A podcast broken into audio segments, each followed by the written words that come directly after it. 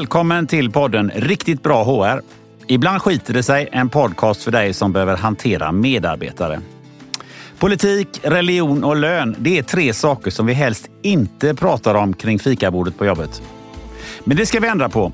Vi ska nämligen fokusera på lönesättning i det här avsnittet. Kanske kommer vi att krydda det med religion och politik. Vem vet? Vad är egentligen en rättvis lön? Lönetransparens, vad är det och vad har EU med det att göra? Är lönesättning magkänsla eller ren systematik? Och om det är systematik, kommer lönesamtalen vara överflödiga i framtiden? Ja, som ni förstår, det här blir en djupdykning i ett ämne som berör alla.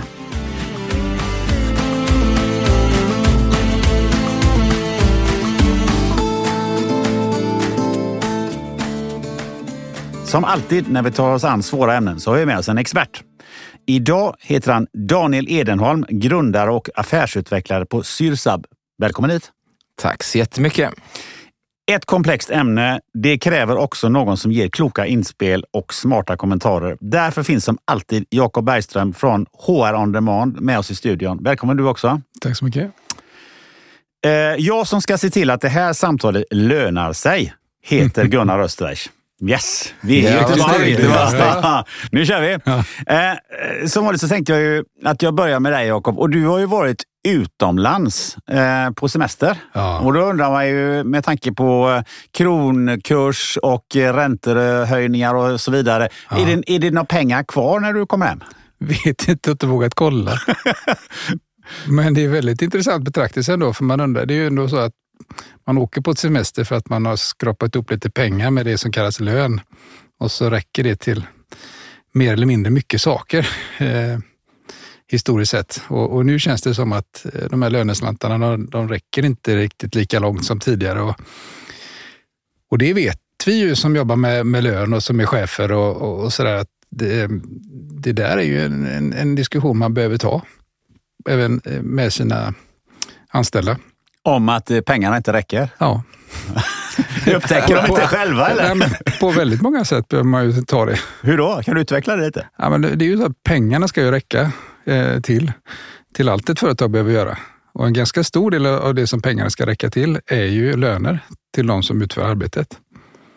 Eh, och hur man fördelar det där då, det är där någonstans som det alltid har uppstått liksom, lite olika uppfattningar om vad som är rättvist och inte hur mycket ska vi som gör jobbet ha och hur mycket ska de som äger det här eller ansvarar för det? För det är ju många verksamheter som inte är ägda av, av några privata intressen.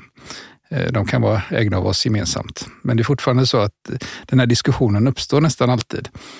Hur mycket ska gå till de som gör jobbet och hur mycket ska gå till de som man tänker hovar in pengarna då, eller vad man ska Men eh, tillbaka till huvudfrågan. Det är lite tufft just nu att vara svensk och, och åka på semester utomlands, för vi får faktiskt fortfarande betalt i en valuta.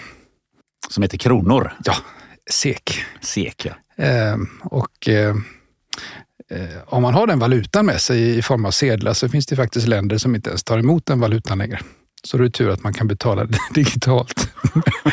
Du menar att du kan inte växla fysiska ja, just ja. kronor eller sedlar överhuvudtaget? Sedlar. Eh, det har jag upplevde jag inte själv nu, för vi har varit i Europa och där betalar man numera tack vare covid kan man säga. Helt och hållet med, med telefonen till och med, eller klockan, eller man behöver inte ha kreditkortet utan det, eh, det funkar väldigt bra. Och det är väl en positiv effekt av covid kan man säga. Men de vill inte ha kontanter helt enkelt? Nej, precis. Det är, så det har varit oerhört effektivt, eh, till och med i Italien där jag kommer från nu. Då. Till och med, varför sa jag så? Nej, men det var min upplevelse sist jag var i Italien, att då var det nästan inte okej okay att betala med kreditkort. Men nu kan man nästan inte betala med pengar. Mm. um, och det är, väldigt, det är väldigt abstrakt överhuvudtaget det med pengar ju. Alltså vad är det för något och vad är en valuta och, och, och vad är det överhuvudtaget? Men at the end of the day på svenska så ska ju det som vi jobbar ihop på vårt arbete räcka till det som, som gör att vi har råd att leva och kanske råd att åka på semester. Då. Och nu är det en liten annan verklighet för många. Eh, vi pratar att vi spelar in det här avsnittet nu i slutet av juni 2023. Eh, och eh, ifall man lyssnar på det här avsnittet lite senare då, så kan man i alla fall positionera in det i tid. Och, och det händer jättemycket just nu. har hänt ofantligt mycket på två och ett halvt år. i världen. Och allting påverkar, så att säga. Eh, och mitt i detta har vi väl princip, det här kan ju Daniel, vår kära gäst här, väldigt mycket mer om än vad jag kan. Men, men eh, vad som är lönebildande och hur det funkar i Sverige till skillnad mot andra länder, eller kanske till likhet med andra länder, för vi kommer säkert också prata om EU och eh, eh, hur, hur rörelserna är kring det här med lön. Men eh, ja, otroligt mycket har som sagt hänt så som påverkar oss hela tiden. Och det märks. Känns som en riktigt bra introduktion till det här eh, avsnittet, Jakob. Eller vad tror du? Är det någonting mer du känner att du eh, behöver introducera innan vi Nej, lämnar, jag, jag tycker det ska bli så jätteroligt att få lyssna till Daniel som är verklig expert inom ett område som... Jag brukar säga så här när vi pratar om HR och jag ska presentera för folk vad är HR för något och vad gör HR? Och en, en del av grejerna som HR brukar hantera eller lägga sig i eller vara en del av i alla fall, det, det är ju löner. Eh, och i den mån man har en lönefunktion inom HR-avdelningen. Så jag kommer ihåg för många år sedan när jag faktiskt, eh, eller inte faktiskt, när jag, när jag var anställd HR-chef och hade lön som en del av, av min grupp. Och jag skulle presentera gruppen av medarbetare inför nyanställda för ett stort företag. Eh, och så ställde jag frågan till, till alla de nyanställda. Det var mellan 50 och 100 typiskt sett civilingenjörer som var på introduktionsutbildningarna. Så, så frågade de så här, varför går ni till jobbet? Ja, jag vill, vill utvecklas och personlig utveckling är viktigt. Och, ja, okej. Okay. Eh, ja, men varför går ni till jobbet då? Sa jag en gång till då. Ja, nej men det är, eh, jag vill göra karriär och jag vill, eh, jag vill eh, som, bli bättre och sådär. Ja, men kom igen nu, varför går ni till jobbet då? Så, ja, då blir det tyst då tredje gången. Om jag säger den 25, betyder det någonting? Och alla bara, ja, ja, ja, ska vi ha lön? Liksom. Precis. Då vill jag introducera mina lönetjejer, sa jag. För då var det bara tjejer som jobbade där. De här är väldigt viktiga. För vi förstår det, att det är klart att ni ska ha rätt och rättvis lön och det ska inte bli fel mer än en gång. Men det kommer kanske bli fel och då vet ni att det är de här personerna som, som löser det. Men det förutsätter också att ni gör vissa saker. Så här fick jag liksom den chansen att ni måste göra tidrapporter och ni ska lämna in grejer i tid. Och, och det tar lite tid att administrera löner för x antal hundra, eller i det fallet var det ett par tusen medarbetare. Och då blev det en väldigt bra skön intro.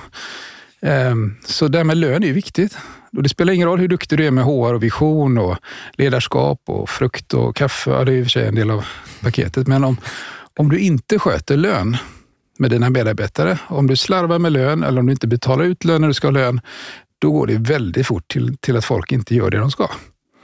Så nu var det länge sedan jag valt att viga stora delar av mitt yrkesliv till att hjälpa mindre bolag. Eh, och jobbar direkt med vd i, i väldigt många bolag. Så att jag är lite långt ifrån den värld som jag vet att Daniel kan mycket mer om, där man har hundratals eller tusentals anställda på väldigt många olika orter, eh, olika delar av landet, kanske till och med olika delar av världen. Och man behöver ändå ha någon slags systematik kring vad är rättvisa då? Ska jag tjäna mer bara för att jag bor i Stockholm än när jag bor i Mölndal? Och varför då i så fall? Hur ska jag, jag gör ju samma sak. Eh, om jag bor i, i, New York och gör samma sak som, som jag gör i Västerås. Hur, hur, ska vi ha en, en, hur ska vi förklara och sätta rätt lön där? Och dessutom är det då olika valutor som vi pratar om. Eh, olika skattelagstiftningar. Så det är jättekomplext. Ehm, och mitt i allt detta så har tydligen EU gett sig in i, i debatten om hur vi ska sätta löner i Sverige. Så det vill jag lära mig mer om idag när vi har den här gästen med oss. Det ser vi fram emot. Eh, Daniel Edenholm, eh, kan man börja med att ställa frågan varför blir man expert inom lönesättning och löner efter allt det som eh, Jakob har sagt här? Ja, men det finns ju så mycket som jag vill... Jag satt som på nålar för jag ville börja kommentera direkt. Ja, vi kör på. Ja.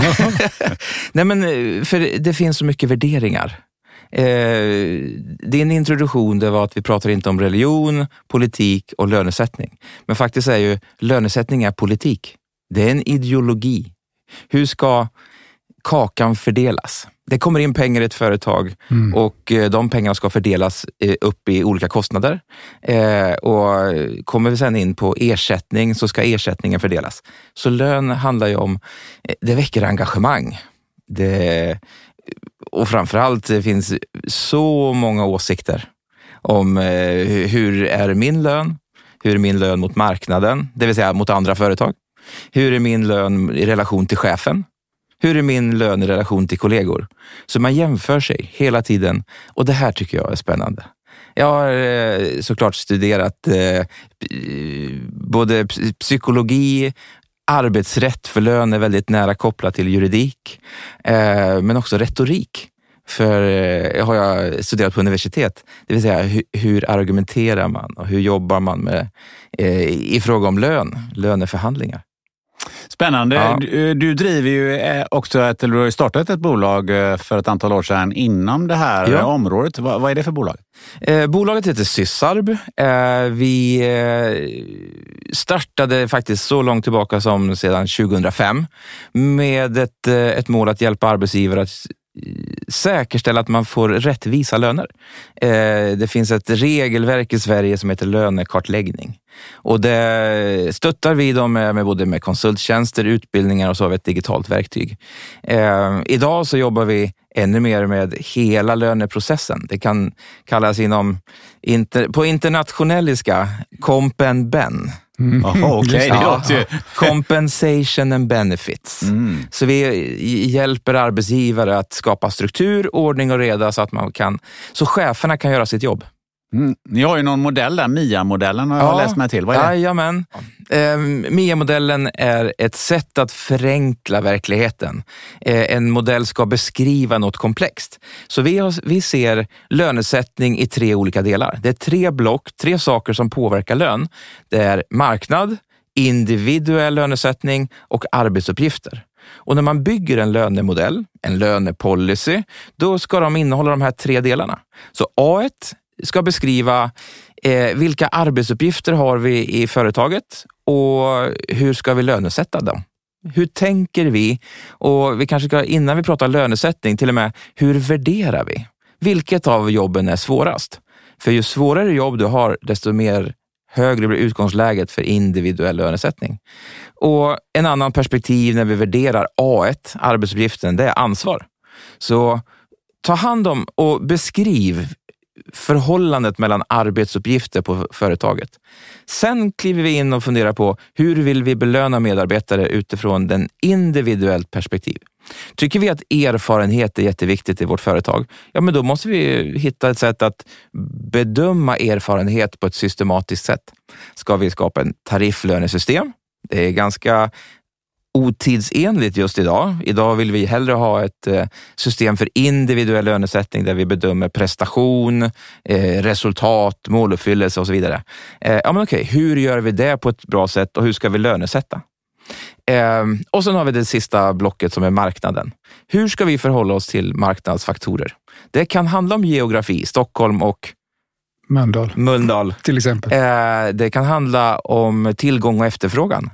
Just nu vet jag att det är många arbetsgivare som skriker efter IT-arkitekter, IT-utvecklare på, eller AI-utvecklare. Ja, Okej, okay. det är en liten tillgång, priserna stiger. Okej, okay, hur ska vi hantera detta? Och där har vi blocket MIA, tre delar. De hör ihop. Det är tre ingredienser i sockerkakan. Så vi kan inte bara ta Jättebra. bort, vi kan inte bara ta ägg.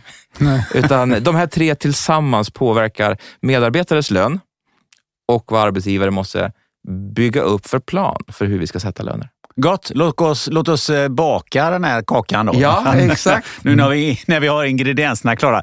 Eh, och innan vi börjar baka på riktigt så, så eh, jag sa, vi pratade ju om det här att eh, man inte vill prata om lön. Ja. Varför ville man inte det? Um, jag tror att det handlar om att uh, lönesättning är så, eller lönesumman är så definitiv. Så om jag säger vad jag tjänar, du säger, nu pekar jag här, mm. ni säger vad ni tjänar, då kan vi rangordna oss. Mm. Och rangordning eh, är någonting som vi helst, vi vill inte bli bedömda och vi vill inte rangordnas. Eh, så just det här att veta att, aha, jag är mindre värd mm. än någon annan. För det är känslan. Mm. Eh, med en lönesumma så får man i regel en personlig upplevelse. Och känslan av orättvisa är en starkare känsla än sta känslan av rättvisa. Så om jag blir orättvist behandlad så väcker det mer liksom, hormoner och negativa aspekter i mig än om jag upplever mig rättvist behandlad.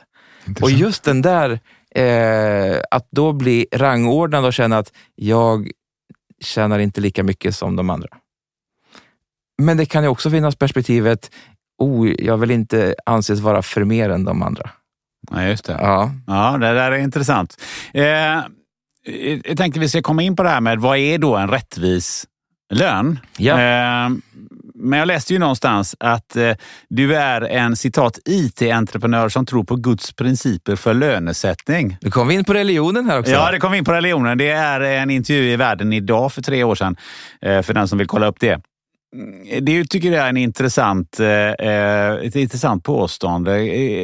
Kan du förklara lite kring det? Ja, ehm, det, jag är troende kristen. Det innebär att jag läser Bibeln. Och eh, det finns ett, väldigt många bibelsammanhang där det står att nu är man inte längre kvinna eller man, jude eller grek, eh, utan eh, då finns, fortsätter den, alla är ett i Kristus. Men min tro innebär att eh, alla människor har samma värde eh, och äger rätten att bli lika behandlade eller få samma förutsättningar. Eh, så med Guds principer för lönesättning så tänker jag, ja, jag tror att eh, rättvisa, den grunden måste finnas. Vad är då en rättvis eh, lön? För det är ju inte samma lön till alla. Nej, exakt. Mm. Uh, men, jag ska, vad är en rättvis lön? Den går nästan inte att svara på.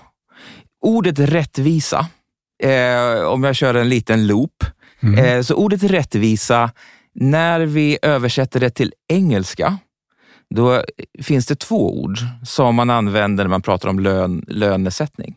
Det ena ordet för rättvisa det är justice. Och Det är den rättvisa som vi kan jag ska säga, det, det, legala systemet. Vi kan bedöma om en medarbetare har blivit diskriminerad eller inte. Och i en domstol så utövar vi justice. Mm. Sen finns det ett ord för rättvisa som är fairness.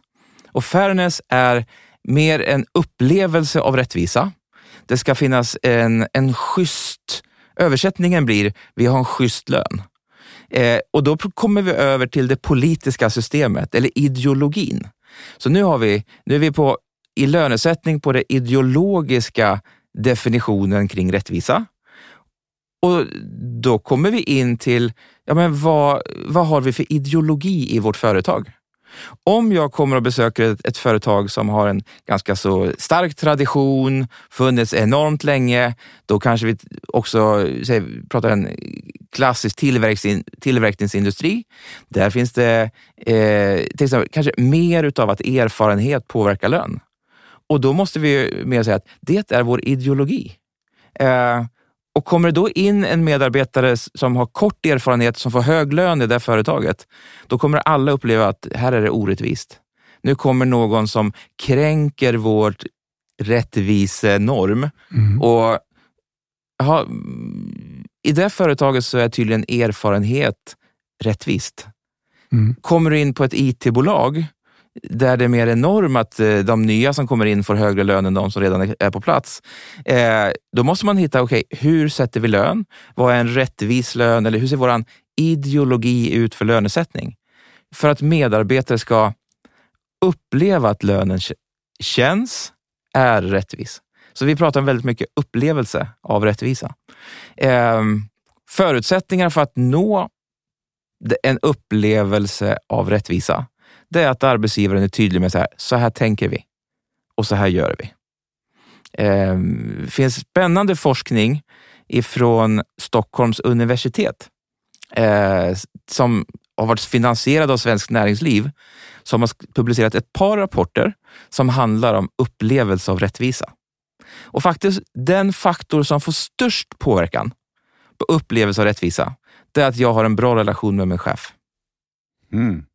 Som inte har med lön överhuvudtaget att göra? Som inte har med lön överhuvudtaget att göra. Den andra faktorn som har som nästa i skalan, det är att det finns strukturer på plats. Det vill säga att jag litar på att eh, min chef använder strukturerna. Det vill säga att det finns en lönemodell. Så har man de två grejerna på plats, då kan man sätta lägre lön? Du, det är svar ja, till och med på den frågan. Eh, medarbetare som har ett stort förtroende för sin chef eh, uppvisar större nöjdhet med lönesättningen och har en större upplevelse av rättvisa än de som fick höga lönepåslag, men inte hade god förtroende för chefen. För att vi ska eh, sätta eh, rättvisa löner så har vi någonting som heter den svenska modellen som man så ofta pratar om. Vad är den svenska modellen? För Kan du förklara det Daniel? Ja. Ehm, svenska modellen har ju en, vi pratar hundraårig tradition. Um, och vi går tillbaka till liksom, när det verkligen sattes på sin spets, då är vi på, i 30-talet. 1930-tal. Um, där det var superinflation i Europa och i Sverige. Och Det här ledde ju till eh, eh både massarbetslöshet, det var upplopp. I Sverige hade vi skotten i Ådalen, om man har läst historia. Mm. Där eh, det var en strejk och militären sk- sköt in i folkmassan. Eh, I Europa så reglerade man eh, löner för att liksom någonstans, hur kan vi få stopp på inflation? Hur kan vi få stopp på eh, den, den situationen? Och då börjar man reglera lönesiffror. Och det gjorde man i lag. Så man, i Europa så har vi reglerat minimilöner i lagstiftning i länder. Men i Sverige så sa regeringen till parterna, arbetsmarknadens parter, det vill säga fack och arbetsgivare, att om ni inte löser era konflikter på egen hand, då kommer vi sätta ner foten och så kommer vi reglera eh, minimilöner, lönesummor i lagen. Och där börjar man liksom så förhandla sig fram, teckna kollektivavtal i samförstånd som sa att vi vill själva reglera hur vi hanterar arbetsmarknaden. Och då blev det olika kollektivavtal för olika branscher. Så jobbar du inom byggnad så har du vissa regler och jobbar du på Volvo så har du andra och jobbar du i en kommun så har du tredje reg- andra regler. Och i de regelverken så finns det, så här hanterar vi lön. Är det lite eh, orsaken till det vi har sett i, eh, i i det senaste året då när vi har haft en ganska kraftigt ökad inflation men man har inte kompenserat sig fullt ut från, från parternas sida och ganska snabbt Ja. kommit överens egentligen, vilket är förvånande. Det var mycket förvånande, men eh, ännu ett kvitto för de som eh, lyfter och förordar att den svenska modellen fortfarande håller. Eh, parterna kom överens och då får vi ändå säga att eh, nej, lönelyften blev inte så stora som Mm. fackligt håll kanske hade önskat eller som arbetsgivaren hade eh, varit rädd för. Utan man lyckades nå en samförstånd och jag skulle säga att ett annat faktor som gör att den, eh, den nåddes här är en statligt institut som heter Medlingsinstitutet.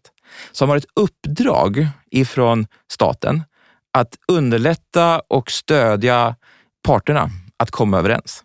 Mm. Vilket namnet i sig heter. Medlingsinstitutet. Ja, Ja. ja. det är bra. Eh, vi har ju pratat nu om rättvisa löner och man pratar ju också om jämställda löner. Ja, Hur, hur hänger det här ihop? Um, jämställdhet är ett, ett uttryck för Eh, att förhållandena mellan kvinnor och män ska vara lika. Det ska finnas samma förutsättningar, vi ska inte missgynna. Jämlikhet, ett annat uttryck som vi använder emellanåt, då tar vi ett, ett bredare perspektiv och så tänker vi att ja, men vi är jämlikar, vi, det ska inte finnas någon diskriminering överhuvudtaget. Så jämställdhet, då är fokus på kvinnor och män. Jämlikhet är, eh, ska vi kalla det på, mänsklighet istället. Eh, och rättvisa, ja men det beror egentligen då mer på vilket perspektiv. Vi ska säkerställa att inte medarbetare i fallet att vi är på en arbetsplats missgynnas. Lika lön för lika arbete Mm. eh, har ju koppling till det här med jämställda Ja. löner. Varför, har- varför har vi inte en lönesättning där man har lika lön för lika arbete? Ehm, om vi hoppar tillbaka till MIA-modellen så betyder egentligen lika lön för lika arbete. Det är att det första vi behöver göra det är att identifiera A1. Så om vi tar, vi tar gruppen eh, processoperatör på en industri, eh, ja men då kan vi identifiera att här har vi 100 processoperatörer. Eh, då har vi boxat in A1. Nu vet vi vilka ska vi jobba med och vilka ska vi lönesätta. Nästa steg, då kommer vi på den individuella lönesättningen. Och då måste vi fundera på, vill vi ha en skillnad i lön mellan våra processoperatörer eller ska de ha samma lön allihop? Ofta säger vi då att nej men vi vill belöna medarbetare som bidrar med mer kunskap, som kanske kan fler maskiner eller som bidrar till arbetslaget utifrån ett eh, positivt beteende och så vidare. Så bygger vi upp en, en modell för individuell lönesättning. Um, och här är vi tillbaka då till att det ska finnas en tydlig modell för hur vi belönar.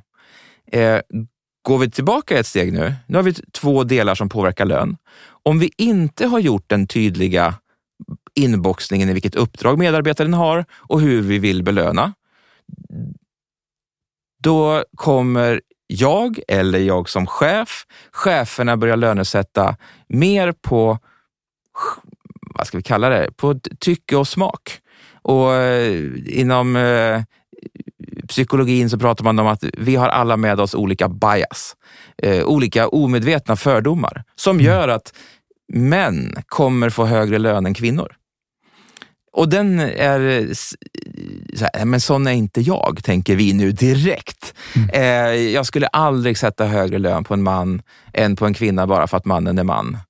Um, men här finns det också statistik från forskningen som, där man har jämfört när kvinnliga och manliga chefer bedömer prestation på sina medarbetare så bedömer man att männen presterar bättre än kvinnor. Och jag tror inte att, per, så att alla män är, presterar bättre än kvinnor. Men när vi gör en bedömning så be, tycker vi det. Eh, och när vi sätter lön så får männen högre lönepåslag än kvinnorna, generellt. Eh, och då måste vi någonstans säga, aha, det finns omedvetna fördomar som gör att jag tenderar att bedöma att en man presterar bättre, därför att jag har en sådan bild av hur prestation ser ut. Eh, och då behöver vi gå tillbaka ett steg, börja skapa den här, okej, okay, hur vill vi sätta lön? Så att det inte sker godtyckligt. Så, så det räcker inte med A egentligen, arbetsbeskrivningen? Nej. Hur gör vi då? För att det blir ju någonstans, ja men det kommer det här biaset ja. och det är ju inte bara kvinnor utan det kan ju vara utlandsfödda eller ja, hbtq-personer eller Eh, gammal ung eller uh, snygg och ful eller uh, Absolut. Vad, man, vad det nu är. Alltså, men det, men det, det blir ju sån, den typen av bedömning. Hur, hur. Och är du dessutom just nu då, både kvinna och svart så är du mest utsatt i Sverige för det gäller lön och diskriminering. Vad gör vi åt saken? Utan att bli politiska för Ja, men mer... absolut. Jag säger att det första, för att för att kunna jobba med omedvetna fördomar är att de måste bli medvetna. Eh, så, så det finns ju ett perspektiv som säger att ja, men vi måste förstå hur vi själva fungerar och hur vi tänker. Eh, men utifrån ett HR-perspektiv så säger vi att det är inte HR som sätter lön. Nej. HR skapar förutsättningar för chefer att göra sitt jobb. Eh, och då behöver vi skapa så tydliga eller transparenta modeller som det bara går Mm. Eh, och de bör vara enkla att förstå och förhålla sig till. Um, så HR skapar tydliga, enkla modeller och skapar, jag tar det nummer två, bör nog vara att det ska finnas verktyg så att cheferna kan göra de här bedömningarna. För lönesättning handlar om värdering och bedömning. Det är väldigt lite som går att mäta, för det är ett mänskligt beteende som vi pratar om. Jag tillhör gruppen eh, privilegierade, en vit medelålders välutbildad man. Eh, och jag, fick, jag har liksom inte tänkt och reflekterat över det så mycket och pluggade till personalvetare en gång i tiden. Och, eh, då var de flesta av mina kollegor, eller på eller studiekamrater, kvinnor. Eh, har jobbat i kvinnodominerat yrke kan man väl säga. Sådär. Men jag inte, tänkte inte så mycket på det förrän metoo kom för några år sedan. Då jag insåg oj då, så här orättvist är det. Det finns också, förutom, eh, och tillbaka till lönesättning, så tänker jag så här att eh, Eh, det viktigaste ögonblicket för faktisk lönesättning är ju samtalet som sker mellan chef och medarbetare. Eh, I grund och botten har vi den svenska modellen med märket och löneutrymme och sådär. Det sätter ju ramarna kan man säga. Men sen så kommer ju där det som verkligen gör vad det blir för lön, är vad chefen sätter för lön på den anställde. Och då kommer de här svåra orden in, tänker jag. Jag satt och tänkte på självbild självkänsla och självförtroende. Psykologiskt svåra ord att mm. förklara, men där, där, eh, tycker jag man kan se att många män har kanske en uppblåst självbild lite mm. grann. Att, eh, det är inte så svårt, det löser jag, jag fixar detta. Eh, inte alltid realistisk, men, men den kommer ju fram i det där ögonblicket med chefen att det är klart jag är duktig och ska ha den här lönen, eller vi när man rekryterar. Um, självkänsla är ju ett svårt begrepp också, men, men lön hänger ihop med detta. Vi pratade om rättvisa tidigare. Och, och, om man då har en låg självkänsla från början och man tror inte så mycket om sig själv av skäl som inte har med arbetet att göra. Det kommer inte från din situation med kollegorna utan det, det, det kan komma från din uppväxt eller från var du bor. Eller, ja, men jag kommer från det här området, jag är inte lika mycket värd som de från det här fina området till exempel. Då kommer det komma fram i det där avgörande ögonblicket när du sitter med din chef. Jag tyckte du nämnde ordet transparens här för en liten eh, stund sedan. Där, eh, ja. Don. Jag tänkte vi kunde komma in på det. Vad, vad, betyder lönetransparens? För det har man ju pratat om mycket nu, att man ska vara transparent när det gäller lön. Ska, ska alla veta nu då vilka, vad alla har i lön och så slipper vi de här diskussionerna på fikabordet? Eller ja, vad innebär det? Det var väl en dröm va? Ja. Mm. Eller så kanske det blir ännu mer diskussioner där. Mm. Mm. Eh, transparent är inte samma sak som offentlig. Det finns verksamheter i Sverige, alla offentliga arbetsgivare har offentlig, offentliga löner. Så där kan man ju se vad en medarbetare har. Eh, transparens handlar om att arbetsgivare ska kunna förklara bakgrunden till de beslut man har fattat. Om du skulle liksom lyfta perspektivet. Transparens handlar om att skapa förståelse för lönesättning. Men just nu så finns det ett eh, nyligen, under våren 2023, nyligen beslutat eh, direktiv inom EU som heter Pay Transparency Directive, det vill säga lönetransparensdirektivet. Det är ett politiskt dokument eh, inom EU som säger att inom tre år så ska alla länder inom EU ha tecknat interna eller lokala lagar nationella lagar heter det, eh, som reglerar eh, de frågor som direktivet handlar om. Och där handlar det om att ge medarbetare mer insyn i lönesättningen. Eftersom lön i stort sett har, många verksamheter har det som liksom sekretessdokumentet du skriver på när du blir anställd, att du får inte berätta om vad du tjänar. Eh, så är det förbud till sådana avtal från och med att det här direktivet eh, kliver in och blir lagstiftning. Eh, medarbetare ska få rätt att se eh, inför att en arbetsgivare ska rekrytera eh, så kommer arbetsgivaren behöva berätta hur deras tänkta lönespann ser ut för den tilltänkta tjänsten. Redan i, eh, när man I, söker? När du söker jobbet. Antingen mm. så ska det stå i platsannonsen eller så ska medarbetaren som, eller den som söker jobb få eh, besked om det här innan de kommer på anställningsintervju. Mm. Eh, och varför då? Jo, därför att eh, tanken är att kvinnor i regel i, i Europa har 14 procent lägre lön än män. I Sverige är det 10 procents skillnad. Är det så stor skillnad? Förlåt? Det är så stor skillnad? Ja, det är så stor skillnad. Uh, och då ska jag säga, nu ska vi klä på kvinnor och män, men i det här fallet så handlar det om att kvinnor är missgynnade eller har lägre. Så ska vi klä på kvinnor mer kunskap så att man har, eh, har rätt att, att påverka sin, sin lön. Så transparensdirektivet handlar om att eh, skapa eh, Arbetsgivare måste presentera lönedata på ett helt nytt sätt. Eh, har man löneskillnader, det vill säga att man har ett en, ett lönegap så ska just den regeln gäller större arbetsgivare från 100 personer och uppåt. Så ska man publicera sitt lönegap på hemsidan. Alltså mellan män och mellan kvinnor? män och kvinnor. Då tar man eh, kvinnornas medellön på företaget delat med männens medellön på företaget. Och så kanske du säger att 90 procent. Då ska det publiceras på arbetsgivarens hemsida. Så här ser vår pay gap report ut. Va? Det här finns redan i England eh, och jag, eh, har, jag har googlat lite grann. Så ni som lyssnar kan ju googla på Pay Gap Report och Spotify. Eh, så kan ni gå in och kolla på hur den, eh, det regelverket tillämpas i, i England. Um, men den typen av regelverk, kom, det är en av de stora nyheterna. Om tre år så kommer svenska företag behöva publicera. Um, kanske för att det ska vara, bli ett avskräckande exempel. Är man ett mindre företag och så säger vi att ja, men, eh, hos oss så har vi lägre lön för kvinnor än för män. Så säger jag att Nej, men det där vill inte jag ska synas på en hemsida och så kommer jag börja jobba aktivt som arbetsgivare. Um, Dessutom kommer medarbetare äga rätt att få insyn i lönesättningen. Så man ska kunna få st- ställa frågan till arbetsgivaren. Um, hur ligger jag till i relation till de andra hundra processoperatörerna? Ligger jag över eller under medianen så kommer jag kunna få en, en kvot. Det kallas för en comparatio. Nu är vi på nörd, nörderi här.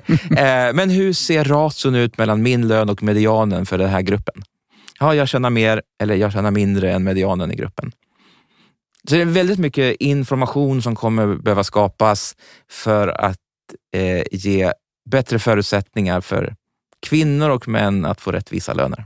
Men det är information vi pratar om. Jag menar, om jag Ja. ligger under medianen i en, om jag är processoperatör så är det inte samma sak som att jag därmed ska lägga mig på medianen och Nej, alla kunna kan- kräva det. Nej, alla kan inte ha medianen eh, om man inte har lika lön för alla. Eh, och Systemet är ju så att eh, vi har en lönemodell. Vi vill belöna medarbetare som gör ett bättre jobb. Okej, här har vi en processoperatör som ligger under medianen. De, här kommer vi till det här med att när jag säger transparens handlar om att skapa förståelse. För det kommer komma ut information till medarbetare i samband med det här direktivets genomförande eh, som säger att jag tjänar mindre än mina kollegor. Här har vi kommunikation där chefen måste kliva in och göra ett väldigt viktigt jobb för att motivera och skapa förståelse för varför ligger du lägre än dina kollegor. Kommentarer på det, Jakob? Oj, det var en spontan kommentar. Bra, en annan. Eh, svårt, en tredje. Varför svårt? Ja, men, eh, att göra den jämförelsen, att lägga ut på hemsidan då, hur mycket mindre kvinnor tjänar jämfört med män. Eh, då behöver man, tänker jag, det är en fråga snarare, för att det kan ju vara så att en viss bransch, på tal om arbete A då, så har du eh, kanske fler som, ja, ta det här med civilingenjörer till exempel, som, som tyvärr, nu börjar det bli fler och fler kvinnliga civilingenjörer, men det är ju flest män som väljer att läsa teknik. Det är en eh, yrkeskategori som typiskt sett tjänar ganska mycket pengar. Så säg att du har eh, ja, 80 procent civilingenjörer på ett ställe och så har du 20 procent administratörer som typiskt sett kanske är mer 50-50 eller till och med mer kvinnor. Då. De administratörerna tjänar ju mindre än, än männen. Så, Så ser det ut, Ja. absolut. och då kommer det bli lite snett. Då får man göra en djupare analys tänker jag om man ska publicera det där. För det, Man, jag är övertygad också om det, att, eh, och det tillbaka till exemplet jag nämnde från Spotify, Mm. så har man inte bara valt att lägga ut eh, siffrorna, utan det är ett trefyrigt dokument ja, där man berättar om att vi strävar efter, Mm. vi, det här är en jätteviktig fråga för oss och det kan vi skriva under på att det är. Mm. Eh, så här ser siffrorna ut och så här jobbar vi för att det ska bli ännu bättre.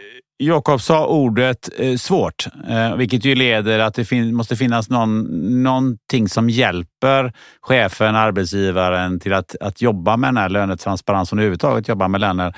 Vilken systematik eh, behöver man i, i botten? Det är det som, som ni Mm. sysslar med bland annat. Ehm, det som, om jag kallar det trendar, eller den, den metod som just nu utvecklas eh, och används mest, det är någonting som kallas för att man har utvecklat en jobbarkitektur. Eh, och vad innebär detta? Jo, men det är ju i stort sett att eh, jag, jag går tillbaka till lilla Syssarb. Vi är 40 medarbetare. Eh, nu jobbar ju vi med lön, så vi har liksom valt att skapa en egen liten arkitektur. Då har vi ett tech-team. Vi har ett team som jobbar som rådgivare och konsulter och så, har vi, så kan vi beskriva sälj och marknad. Då har vi tre stycken spår eller områden. Vi har tre grupperingar. Och här kan vi säga att vi har en skala som berättar att medarbetare hos oss kan ligga på nivå 1, 2, 3, 4, 5 eller 6. Och så har vi definierat att ja, men om du är på sälj och marknad på nivå 1, då har du de här arbetsuppgifterna. På nivå två så har du fått lite svårare jobb. Nivå tre, och så har vi beskrivit karriärstegen för sälj och marknad, rådgivare och tech. Och Det här är liksom ett sätt att definiera hur ser rollerna ut på företaget.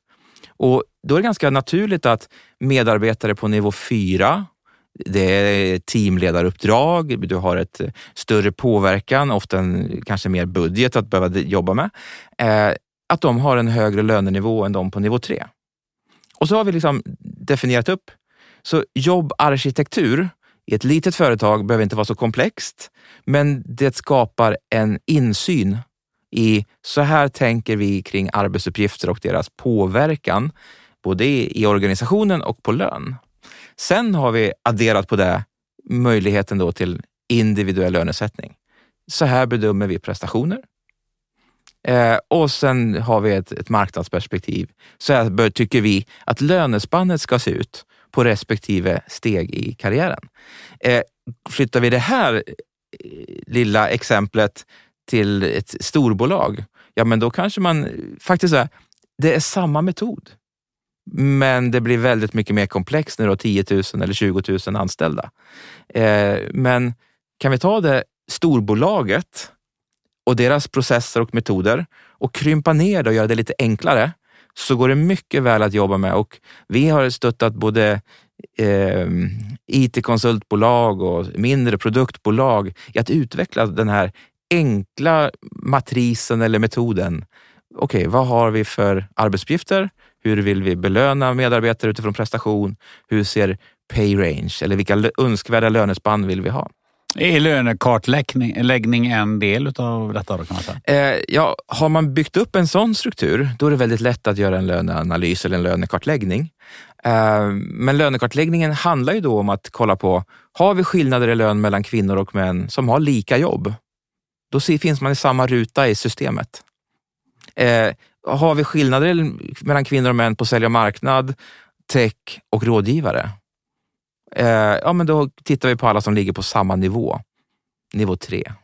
Så det finns en, finns en väldigt god grund att skapa en systematik eh, även i, i mindre bolag. Eh, men den är, måste finnas på plats i storbolaget. Någonstans läste jag orden eh, automatisk lönerevision. Ja. Vad är det för någonting? det är drömmen som vi jobbar efter. AI, tror jag. AI. Ja, man bara, nej. AL, automatisk lönerevision. Ja, men vad ja. är det? Jag skulle säga, eh, oj! Det vi, har, eh, vi har en AI som hjälper till att analysera löner har vi i vår plattform.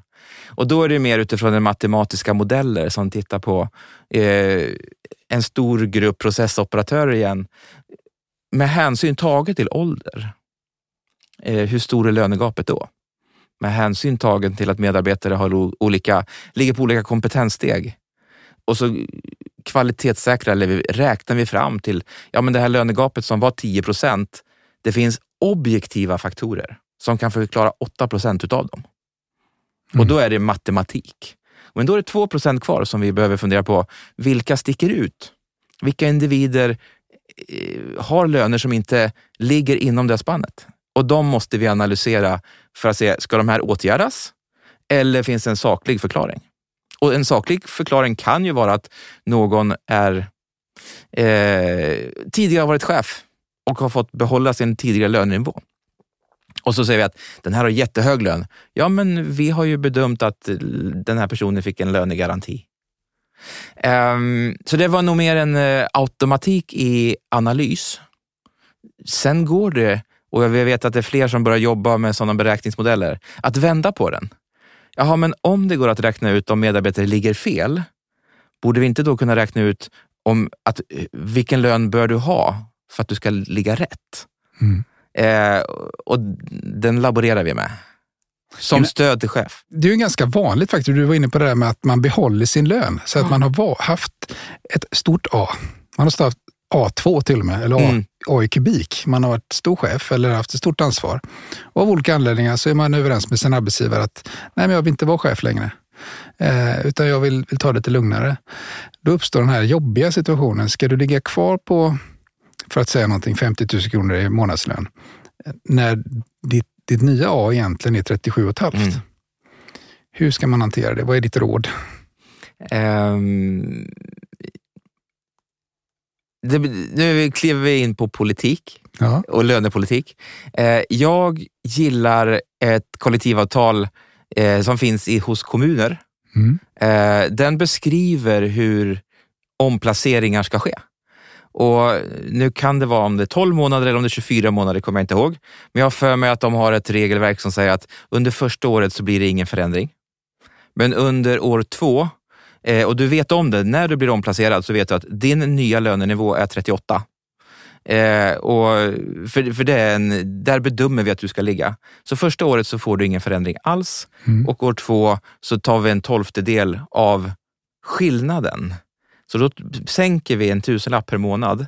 Mm. Så om 24 månader så kommer du tjäna som du ska göra.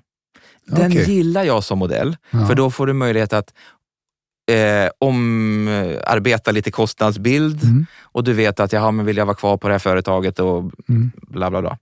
Eh, vad jag samtidigt kan tänka in i när vi pratar lönepolitik som saklig faktor för lönesättning eller för, i en löneanalys så är lönegaranti det är en saklig faktor. Eh, om vi tillämpar den på samma sätt för kvinnor som för män. Jag tänker på en grej. Det är ju inte så ofta jag har fått eh, löneförhandla med en annan person. Många gånger har det varit med min egen spegelbild. Jag har varit egen företagare då. Men någonting som jag har fått eh, kastat i, i ansiktet många gånger, det är liksom så här. Ja, du är ju värd den där lönen egentligen, men du kan inte få den här för det skulle sticka ut gentemot alla andra. Ja. Hur vanligt är det?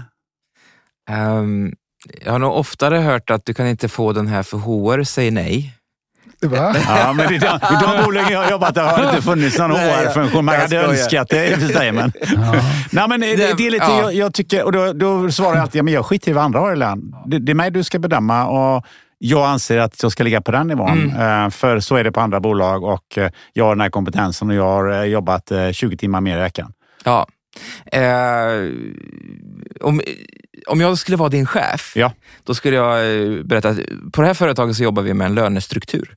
Det innebär att vi har en solklar bild för hur medarbetare ligger till och hur medarbetare presterar. Och jag vill att de som presterar bäst ska tjäna mest.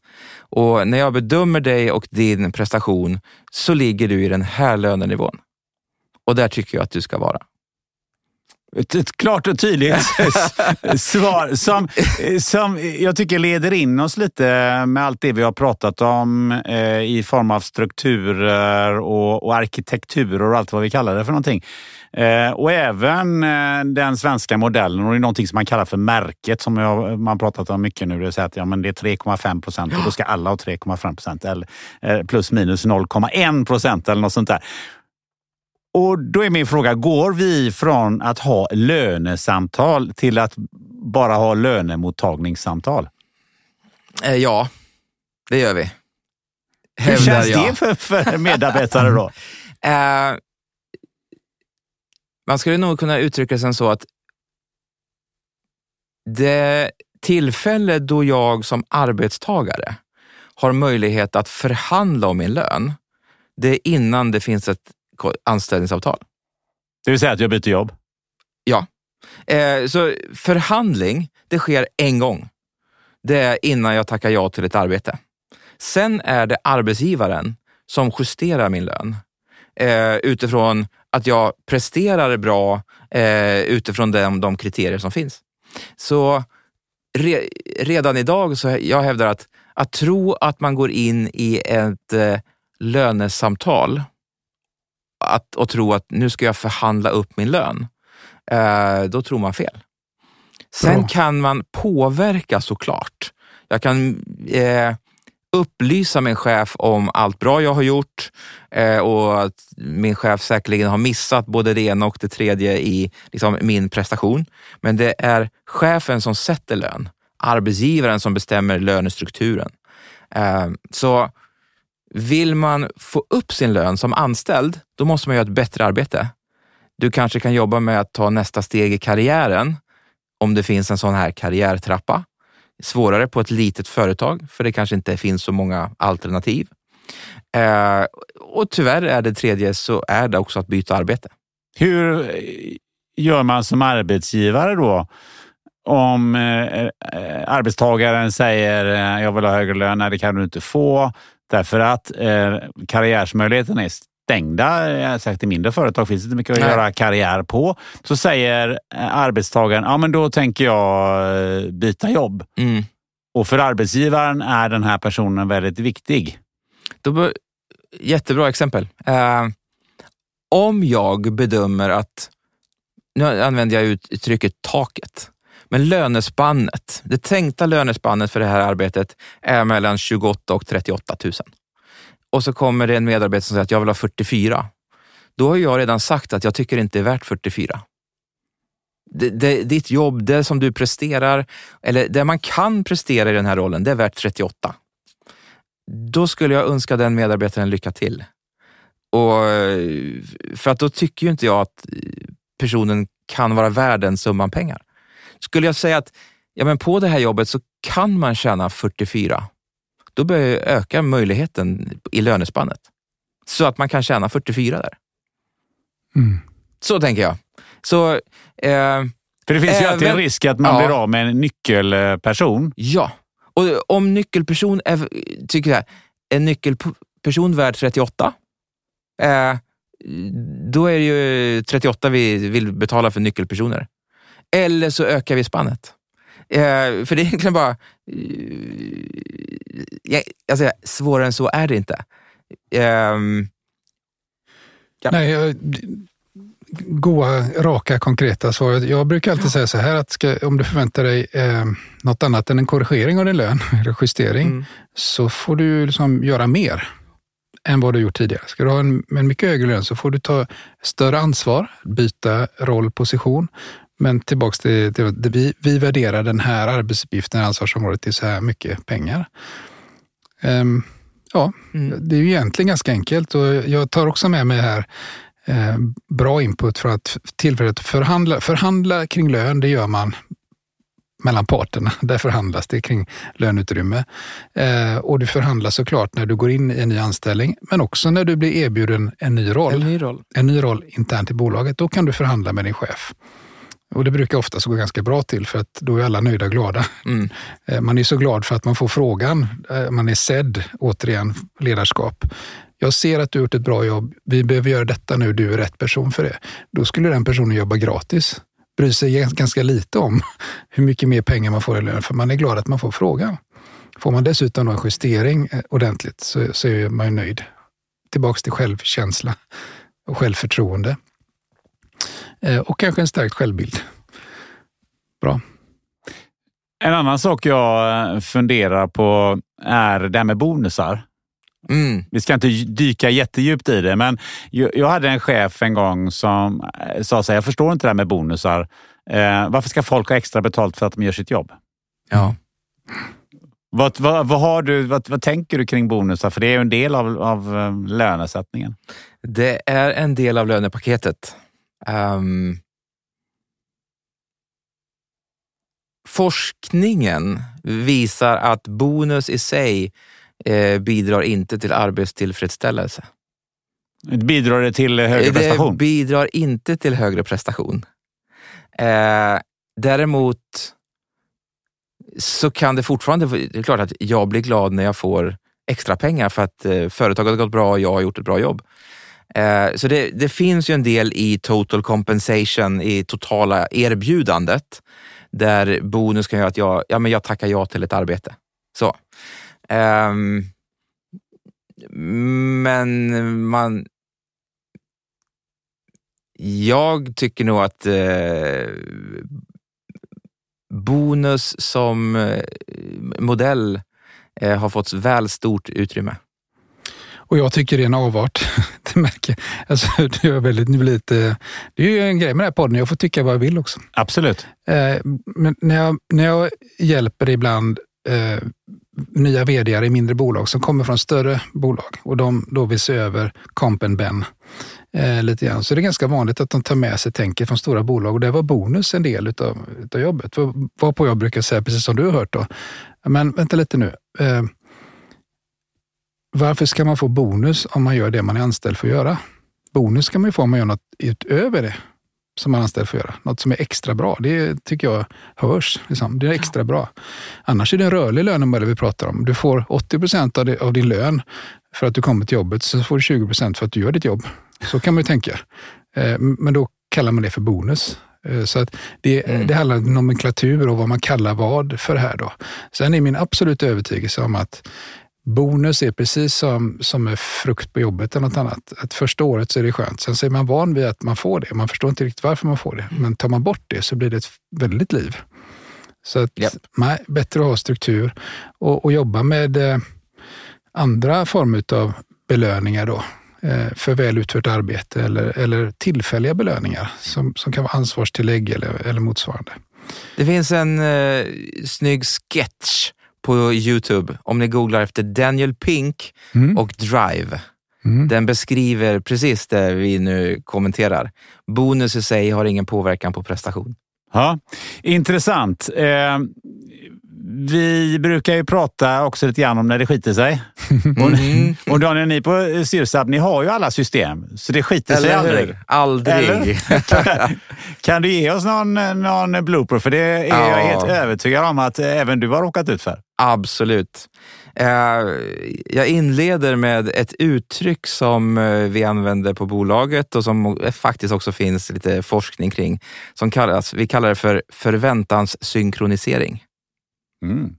Ett ord som okej, okay, vi behöver vara överens om förhållanden och förutsättningar så att vi tolkar vad vi har sagt på samma sätt. Vi synkar våra förväntningar.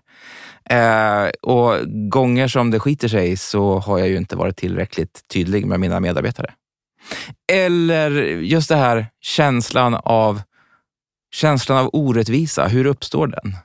Ja, men om jag, medarbetaren har förväntan på vad jag har sagt någon gång och jag tänkte något helt annat. Eh, så det, det, är nog, jag har medarbetare som har slutat på grund av att man inte har fått de, de löner som personen trodde att de skulle få. I För att du hade sagt det? Ja, jag hade ju sagt att man skulle få hög lön om man presterade eller gjorde sitt jobb. Och jag tyckte att medarbetaren har gjort sitt jobb, men inte så mycket extra. Men medarbetaren upplevde att man hade ju presterat på en mycket högre nivå. Mm. Och när jag hela tiden under året sagt bra, bra jobbat, mm. eh, så har ju medarbetaren liksom, varje bra blivit en pinne till mm. i eh, mm. självbilden mm. eller mm. känslan av att nu gör jag något fa fantastiskt utöver mm. det normala. Och jag tycker att bra var normalt. Så att jag har bekräftat bra, ja, ja. men medarbetarens upplevelse är wow! Just det, precis. Ja, den är bra. Eh, och så ja. slutade det med att eh, i ett antal samtal senare så har ett, en bra medarbetare tappar sugen mm. därför att man upplever sig orättvist behandlad. Mina bra var inte wow och medarbetaren hade förväntat sig många fler nollor i procent med siffror före mm. i löneutvecklingen. Har du upplevt något liknande? Ja, det är jätte, jättebra. Är det. Precis. Eh, eh, ja, och andra saker som Ja, det är nog det som gör att jag numera i, i, idag, eller sedan många år tillbaks, eh, i princip vägrar. Det gör jag inte. Men jag, jag rekommenderar starkt eh, uppdragsgivare att inte ge sig in i komplicerade bonusprogram med mätbara mål och sådär. Därför att det är så otroligt svårt att sätta upp de målen. Eh, vad, vad, man då ska göra för att få en bonus. Eh, risken är väldigt stor också att det, alltså som man mäter får man beteende. Och efter det jag egentligen läste, eller hörde talas om, jag läste också Dan Pinks Drive, så, så har jag än mer varit övertygad om att nej, lägg inte tid på att krångla till det så mycket. Eh, för att så fort man, man talar om för människor det här med mordet, om du gör detta så får du detta, så kommer varianter på att göra detta vara viktigare än att göra det som är, eh, egentligen är rätt. Och det händer så mycket så snabbt under ett år. Så att det vi tänkte i, tänker nu att vi ska göra under nästkommande år, det kan ju visa att vi behöver göra något helt annat.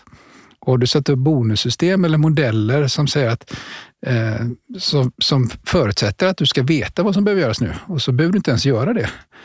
Det, det är så vanligt att det faller. Så, Ja, men jag har ett faktiskt konkret, jag kommer att tänka på det nu. Eh, nu var det inte en individuellt lönesättning utan vi har ett eh, så här, supportteam. Eh, det heter Customer Success. Mm. Coolt, coolt ord. Eh, och jag sa, vi, bara, vi måste få ner svarstiden. Eh, så när man loggar in i vår chatt så står det hur, hur lång tid svarar det här företaget normalt på dina ärenden. Och det är här, men jag vill ha ner det där, det ska vara på under två minuter. Det finns ingenting som är viktigare än att våra kunder ska vara nöjda och då ska man ha snabb svarstid och vi ska vara tillgängliga. Eh, och når vi det, då blir nästa konferensresa för det här teamet till Spanien, drog jag till med. Ja, men då är det så, alla vill åka till Spanien. Eh, hur når vi under två minuter så snabbt som möjligt? Vi sänker kvaliteten på eh, svar, svaren.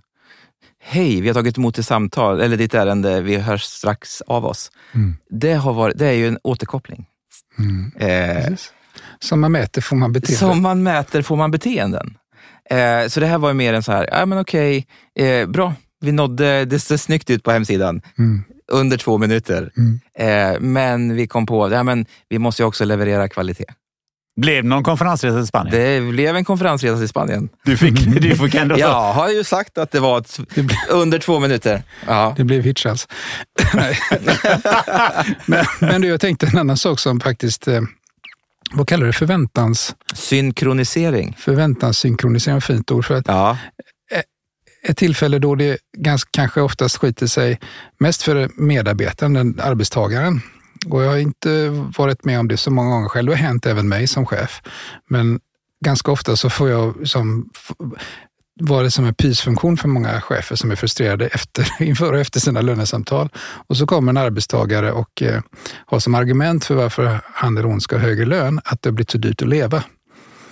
Eh, ja, men, i, särskilt i de här tiderna, mina boräntor har gått upp eller ja, jag, kan inte, jag har inte råd att åka på semester med mina barn. Mm. Och, och då sitter chefen som får det och, och ska, då tror arbetstagaren att chefen ska få dåligt samvete för att han eller hon inte kan åka på semester. Och det får man ju på ett sätt, fast ändå har det ju ingenting att göra med lönesättning. Nej. Men det är rätt vanligt. Och det skiter sig ju i det. Det skiter sig såklart i löneförhandlingen. För att en duktig chef köper ju inte det argumentet för att höja lönen, på tal om att skapa rättvisa. Jag kan inte hjälpa att du har en villa för 10 miljoner medan någon annan eh, inte har satt sig i den situationen. Eller att du vill åka till Marbella medan någon annan nöjer sig med Skövde. Det är inget fel på Skövde, men, men man har olika vanor privat. Men det skiter sig också i relationen. Därför att när, när det, det samtalet förs in i lönesamtalet från arbetstagaren så, så tappar chefen förtroende för omdömet Mm. hos arbetstagaren. Alltså, vänta lite, här pratar vi om vad vi presterar på jobbet. Och vad ska, inte vad du gör på fritiden. Och, Eller? nej, men då, då kliver vi in tillbaka till eh, begreppet rättvisa. Mm. Eller, det vill säga, är rättvisa lika med försörjningsperspektiv? Eh, eller är rättvisa eh, verksamhetens utveckling eller affärens eh, affärsperspektivet? Det finns, eh, läste någon studie någon gång som pratade om vilka olika lönepolicys eller ideologier som kan finnas på en och samma arbetsplats. Och då är ju ett försörjningsperspektiv ett jättestarkt perspektiv att jag ska få den lön så att jag, som jag behöver för att försörja mig och om in, eh, det blir inflation så ska lönen stiga i relation till inflationen. Det är liksom en, en del av den traditionella svenska modellen. Eh, Okej, okay, sen 80-talet så finns det inte den kopplingen mellan individers lönesättning och eh, eh, inflation. För gruppers lönesättning finns det fortfarande. Eh, men sen måste vi då hitta, okej, okay, hur tydliggör jag för medarbetare, det här är lönepolitiken, det här är ideologin, så här ser fördelningsprincipen ut i vårt företag. Nej, vi jobbar inte med försörjningsperspektivet. Vi kanske inte ens jobbar med erfarenhet som lönekriterie, För det försvann också med tarifflönesystemen. Utan vi jobbar med prestationsbaserad lönesättning. Okej, okay. för att det ska falla in så måste du leverera på de här variablerna. Så det blir, det blir en viktig kommunikation. Och har man lyckats med den kommunikationen innan lönesamtalet, då slipper chefen den här förklaringen.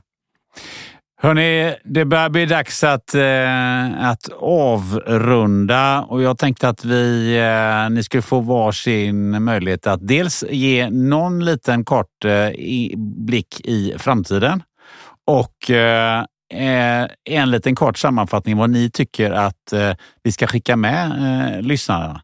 Och jag tänkte börja med dig eh, Daniel. Framtidsspaning. Mm. Um Pay transparency eller insyn i lönesättningen kommer eh, inom tre år eh, revolutionera lönesättningsområdet. Mm. Eh, och jag tror man behöver börja förbereda sig redan nu för detta. Och för att göra det så tror jag det är tre delar. Och det ena är att se över sin lönemodell så att den går att förklara. Det andra är att börja informera om sin lönemodell. Eh, och det tredje är att rusta cheferna för att ta dialogen för att skapa förståelse. För om tre år så ska medarbetare få veta siffror. Och innan man vet siffror så behöver vi bygga, lägga grunden så att eh, det inte blir en känsla av orättvisa. Jakob, som vanligt, första ordet och sista ordet. Eh, eh, vad tror du om framtiden och, och vad känner du att du vill eh, skicka med? Eh, först stort tack till Daniel för väldigt kloka inspel och jag har lärt mig mycket. Eh, helt plötsligt har ersättning och förmåner, som det heter i våra modell, Compenben, en av åtta delar i HR, eh, kommit lite högre upp på agendan. Jag, jag ser framför mig att det kommer även mindre bolag behöva jobba med, även fall gränsen tycks gå vid hundra. Ja. Ja, så, så är det ändå så att många hoppar in och ut från de här stora till mindre och, och då vänjer man sig snart vid. Så de små kommer behöva jobba i samma riktning. Så det är väl bra. Jag tror också på struktur och samordning på något sätt.